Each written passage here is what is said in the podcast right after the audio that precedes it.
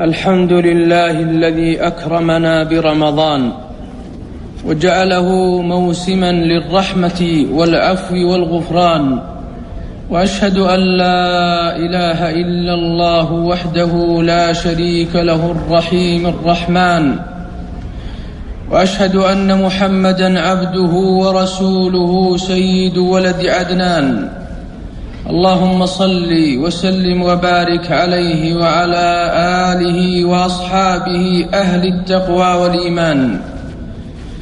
أما بعد فيا أيها المسلمون أوصيكم ونفسي بتقوى الله جل وعلا. فمن اتقاه وقاه وأسعده ولا أشقاه. إخوة الإسلام إن من نعم الله علينا ان بلغنا هذا الشهر العظيم والموسم الكريم الذي توافرت النصوص على عظيم فضله وكريم خصاله فالواجب على المسلم اغتنام لحظاته بما يكون سببا للفوز بدار النعيم والنجاة من الجحيم. قال صلى الله عليه وسلم من صام رمضان ايمانا واحتسابا غفر له ما تقدم من ذنبه. متفق عليه. فسارعوا فيه إلى أنواع الخيرات وبادروا بالأعمال الصالحات وتسابقوا فيه إلى سائر القربات. عن ابن عباس رضي الله عنهما قال كان النبي صلى الله عليه وسلم أجود الناس بالخير وكان أجود ما يكون في رمضان حين يلقاه جبريل. فلرسول الله صلى الله عليه وسلم أجود بالخير من الريح المرسلة. متفق عليه. إخوة الإسلام التمسوا من صوم هذا الشهر تطهير القلوب وتزكية النفوس. والوصول إلى حقيقة التقوى في جميع مراحل الدنيا. قال ربنا جل وعلا يا أيها الذين آمنوا كتب عليكم الصيام كما كتب على الذين من قبلكم لعلكم تتقون.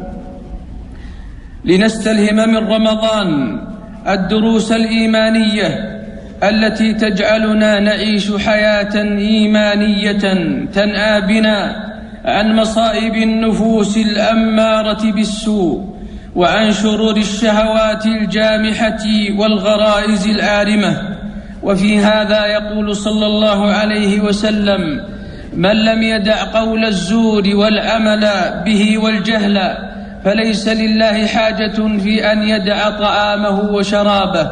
رواه البخاري. ويقول صلى الله عليه وسلم كما رواه الشيخان فإذا كان يوم صوم أحدكم فلا, يرخ فلا يرفث ولا يسخب فإن سابه أحد أو قاتله فليقل إني صائم. أيها المسلمون رمضان فرصة عظيمة لتغيير الأحوال إلى ما ينبغي أن يكون عليه المسلم من الخضوع لله جل وعلا والتذلل له سبحانه والوقوف عند حدوده والالتزام بطاعته سبحانه.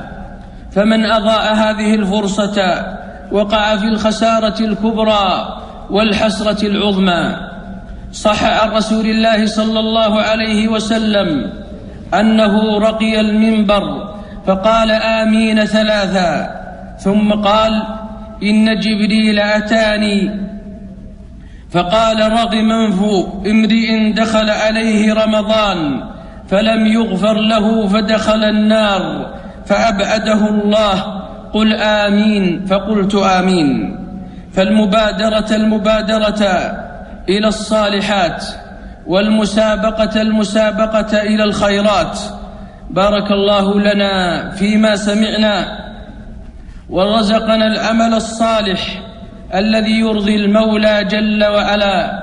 أقول ما تسمعون وأستغفر الله لي ولكم ولسائر المسلمين من كل ذنب فاستغفروه إنه هو الغفور الرحيم. الحمد لله على إحسانه والشكر له على توفيقه وامتنانه وأشهد أن لا إله إلا الله وحده لا شريك له تعظيما لشأنه وأشهد أن نبينا محمدا عبده ورسوله الداعي إلى رضوانه. اللهم صل وسلم وبارك عليه وعلى آله وأصحابه. أما بعد فيا أيها المسلمون إن من الأهداف الكبرى لمشروعية الأحكام في الإسلام تحقيق الأخوة بين المسلمين والمودة بين المؤمنين. فلنستلهم من هذا الشهر كل خلق نبيل وفعل جميل ولنحرص على الرفق بالمسلمين والإحسان إليهم وإيصال النفع لهم. وفي هذا يقول صلى الله عليه وسلم من فطر صائما فله مثل أجره من غير أن ينقص من أجر الصائم شيء. رواه أحمد والترمذي وقال حديث حسن صحيح. وإن من الأمور المهمة التي ينبغي أن نتعاهدها في هذا الشهر. تذكر ما يقع للمسلمين من مصائب عظمى في أماكن شتى فلنجتهد بالدعاء لهم خاصة عند الإفطار وفي السجود وفي القنوت. فقد صح عن النبي صلى الله عليه وسلم أنه قال ثلاثة لا ترد دعوتهم وذكر منهم الصائم حتى يفطر. ثم إن الله جل وعلا أمرنا بأمر عظيم ألا وهو الصلاة والسلام على النبي الكريم. اللهم صل وسلم وبارك على سيدنا وحبيبنا نبينا محمد. وارض اللهم عن الخلفاء الراشدين والأئمة المهديين وعن الآل أجمعين. وكاف وجميع الصحابة إلى يوم الدين ومن تبعهم بإحسان إلى يوم الدين. اللهم أعز الإسلام والمسلمين. اللهم أذل الشرك والمشركين. اللهم أصلح أحوالنا وأحوال المسلمين. اللهم أصلح أحوالنا وأحوال المسلمين. اللهم أصلح أحوالنا وأحوال المسلمين. اللهم اجمع كلمة المسلمين على الحق. اللهم فرج همومهم. اللهم نفس كرباتهم. اللهم احفظ دماءهم. اللهم احفظ دماءهم. اللهم اكشف ما أصابهم. اللهم اكشف ما أصابهم يا ذا الجلال والإكرام. اللهم اجعل عاقبة ما أصابهم خيرا. اللهم اجعل عاقبة ما أصابهم خيرا. اللهم اجعل عاقبة ما أصابهم خيرا. اللهم اكتب لهم الفلاح في الدنيا وفي الآخرة. اللهم اكتب لهم الفلاح في الدنيا وفي الآخرة. اللهم اغفر للمؤمنين والمؤمنات والمسلمين والمسلمات الأحياء منهم والأموات. اللهم اشف مرضانا ومرضى المسلمين. اللهم اشف مرضانا ومرضى المسلمين. اللهم آتنا في الدنيا حسنة وفي الآخرة حسنة وقنا عذاب النار.